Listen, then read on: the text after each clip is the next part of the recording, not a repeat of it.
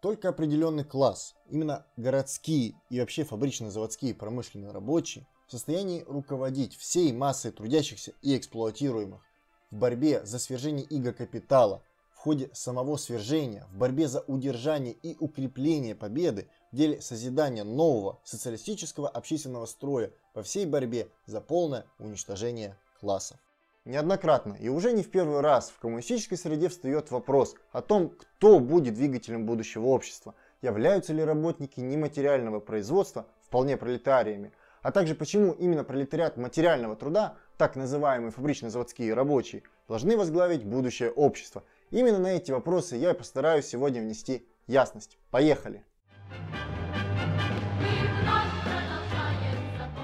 Часто споры такого плана, да и вообще спор на самые разные темы, связаны с неточностью определения, которым пользуются спорщики. В нашем случае само понятие пролетариат трактуется по-разному.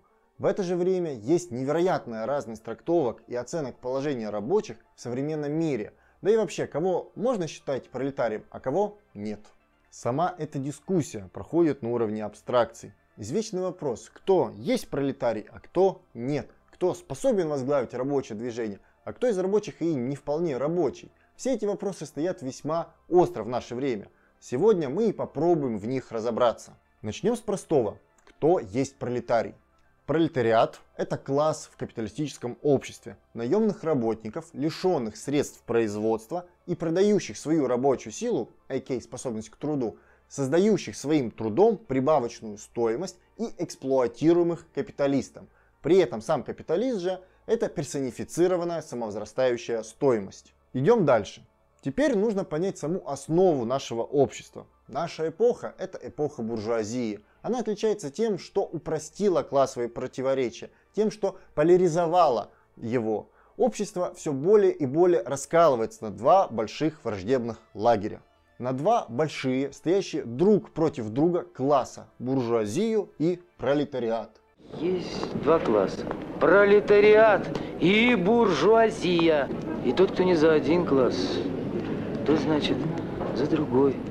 С точки зрения капиталистической экономики, труд наемного работника является производительным лишь тогда, когда он приносит прибавочную стоимость. При этом, с точки зрения капитала, совершенно неважно, в какой сфере труда наемный работник создает прибавочную стоимость для капиталиста – будь то сфера материального производства или вне его, например, образование или здравоохранение. Капиталисту всегда важно лишь получить прибыль. А что это значит? Все предельно просто. Капиталист будет эксплуатировать работника не материального производства по тому же принципу, как и рабочего материального производства. Коммунисты же, как авангард пролетариата, а значит защитники всех рабочих, должны встать на защиту эксплуатируемых и в этом случае а это означает работать и с представителями нематериального производства. В чем же различие между представителем материального и нематериального производства? На самом деле тут все просто. Рабочий материального производства создает непосредственно своим трудом материальные блага, которые в дальнейшем и будут распределены по всему обществу в целом. Вся стоимость общественного продукта существует исключительно благодаря производителям материальных благ. Тут почему-то не все понимают, что есть материальные блага. Это вообще все произведенные вещи. Автомобиль, яблоко, iPhone, кроссовки – все это материальные вещи, материальные блага. Чтобы их потребить, то есть начать использовать, их нужно произвести. Потребить можно лишь то, что произведено. Увы, мы не можем потреблять то, чего нет. А значит, для того, чтобы что-то потребить, его нужно для этого произвести. Кому-то произвести.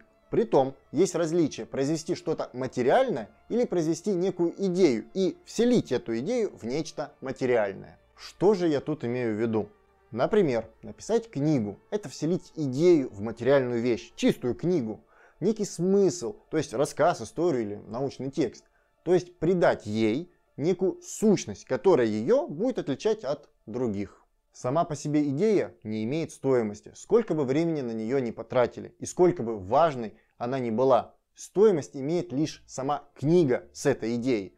Про то, почему именно материальные вещи имеют стоимость, я сделаю отдельный ролик. Информация же не имеет стоимости, но вполне себе оцениваема. Потому-то книги с одинаковыми политурками, с количеством страниц и будут отличаться в продаже по цене, ибо идею в них оценили именно так. Теперь же вернемся к теме пролетариата.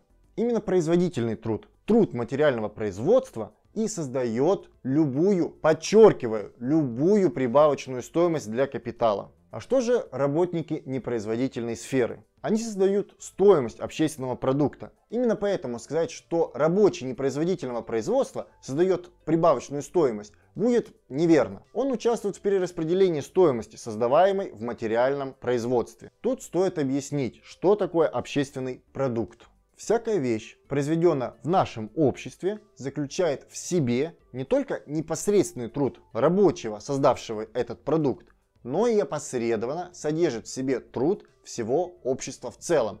Ведь рабочий должен быть обучен, здоров, обут, накормлен и подстрижен. Без последнего вообще на производство не пустят. Шутки шутками, но все эти факторы нормального существования рабочего уже заключены в нем. От этого никуда не деться. А значит, труд учителя, врача, парикмахера и прочих уже есть в самом рабочем. И через него передается в продукт, который рабочий материального производства и создает – Таким образом, рабочие нематериального производства, хоть и не напрямую, но помогают в создании общественного продукта. Так где же прибавочная стоимость при эксплуатации работника нематериального производства? Объясняю. В процессе перераспределения материальных благ работник нематериального производства перераспределяет стоимость больше, чем стоит рабочая сила данного работника. И все это он приносит своему капиталисту как прибавочную стоимость. Причем, если услуга работника нематериального производства будет оказана наемному рабочему материального производства, то прибыль капиталиста будет получена за счет перераспределения заработной платы рабочего материального производства. В это же время, если услуга будет оказана промышленному капиталисту, то тут будет иметь место перераспределение прибавочной стоимости, созданной в промышленном производстве.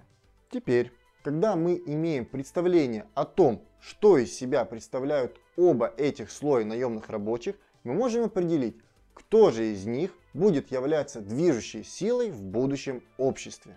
Но так как мы в диалектике, а диалектика всегда предполагает в любом начале понять результат, а именно то, к чему мы все-таки хотим прийти, то нам необходимо разобраться в том, кто какую роль будет играть в будущем коммунистическом обществе. Какую же роль в будущем обществе будет играть материальное производство и какую роль нематериальное? Как известно из трудов классиков, да и самой логики развития производства, в обществе, пришедшем на смену капиталистическому обществу, материальное производство будет также играть определяющую роль но во много раз большую, чем сейчас. Это, прежде всего, связано с тем, что реализация цели производства будет направлена не на получение прибавочной стоимости, как сейчас, а на удовлетворение потребностей всех членов общества, установление полного благосостояния всех членов общества, а также для обеспечения условий для их всестороннего развития. Для создания общества, способного удовлетворить эти факторы, потребуется создание общественного продукта, который по своим качественным и количественным параметрам будет соответствовать действительным потребностям людей, а не просто лежать никому не нужным на прилавках. Когда в будущем обществе капиталистический характер общественного производства будет уничтожен, а следовательно и исчезнет капиталистическая форма организации производства, то в этом новом обществе организации производства должны будут заняться непосредственно те, кто уже сейчас участвует в процессе общественного производства, а именно рабочие материального производства. Именно на них и ляжет необходимость в управлении общественным производством. Стоит уточнить, что это управление не людьми, а именно производством вещей, то есть продуктами и их выработкой. Люди же должны будут планомерно организовывать общественное производство, исходя из своих потребностей и потребностей общества в целом. Само собой, эти потребности будут ограничены возможностями самого производства. Если предел фабрики это 100 машин, как бы мы ни выкручивались, 110 машин нам не произвести. Поэтому первое время рабочим еще предстоит сбалансировать само производство, но это уже детали.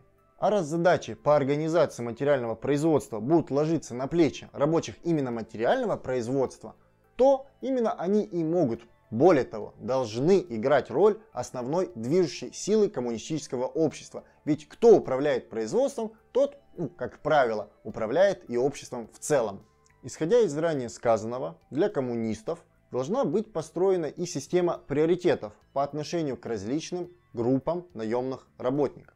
По отношению к наемным рабочим материального производства мы должны подходить с точки зрения того, что именно им в силу развития производительных сил уготована роль организаторов общественного производства в будущем обществе. И в силу этого они должны быть ведущей силой в данном процессе, а это требует обучения их управлению процессом труда, приучению их к проявлению солидарности для защиты от гнета капиталиста не только себе подобных фабрично-заводских рабочих, но и с работниками сферы нематериального производства. В работе же с работниками непроизводительной сферы должна быть также организована агитация и пропаганда. Но поскольку они непосредственно не создают материальные блага, а лишь участвуют в перераспределении уже созданных материальных благ, через перераспределение стоимости, созданной в материальном производстве. Они должны понять, что смогут разрешить свои проблемы лишь только тогда, когда они встанут на точку зрения пролетариата материального производства. Подведем итог. Двигателем будущего общества, несомненно, будет именно фабрично-заводской пролетариат, то есть те, кто непосредственно и создают материальные блага. Означает ли это, что мы не должны работать с работниками нематериальной сферы? Отнюдь нет. Более того, силу своей массовости сферы услуг мы должны, нет, мы обязаны заниматься с ними и агитировать встать на нашу точку зрения всех представителей угнетенного класса. Был ли дан ответ, является ли работник нематериального производства вполне пролетарием?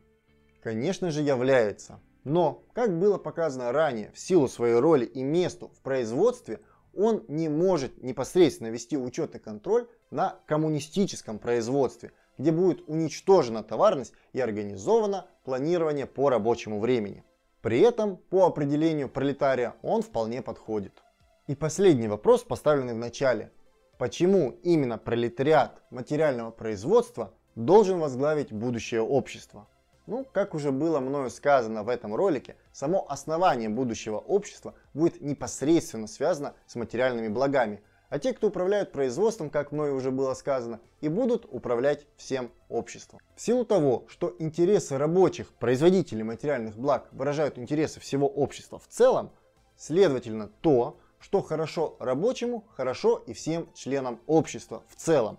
Рабочему, как и всем, нужна хорошая медицина. Ему, как и всем, нужно хорошее и доступное образование. Ему, как и всем, нужна та кофейня недалеко от работы и дома. И прочие доступные сегодня и завтра услуги. А на сегодня все. Задавайте ваши вопросы в комментарии, ставьте лайк, подписывайтесь на канал, жмите колокольчик, делитесь этим видео в соцсетях. Удачи!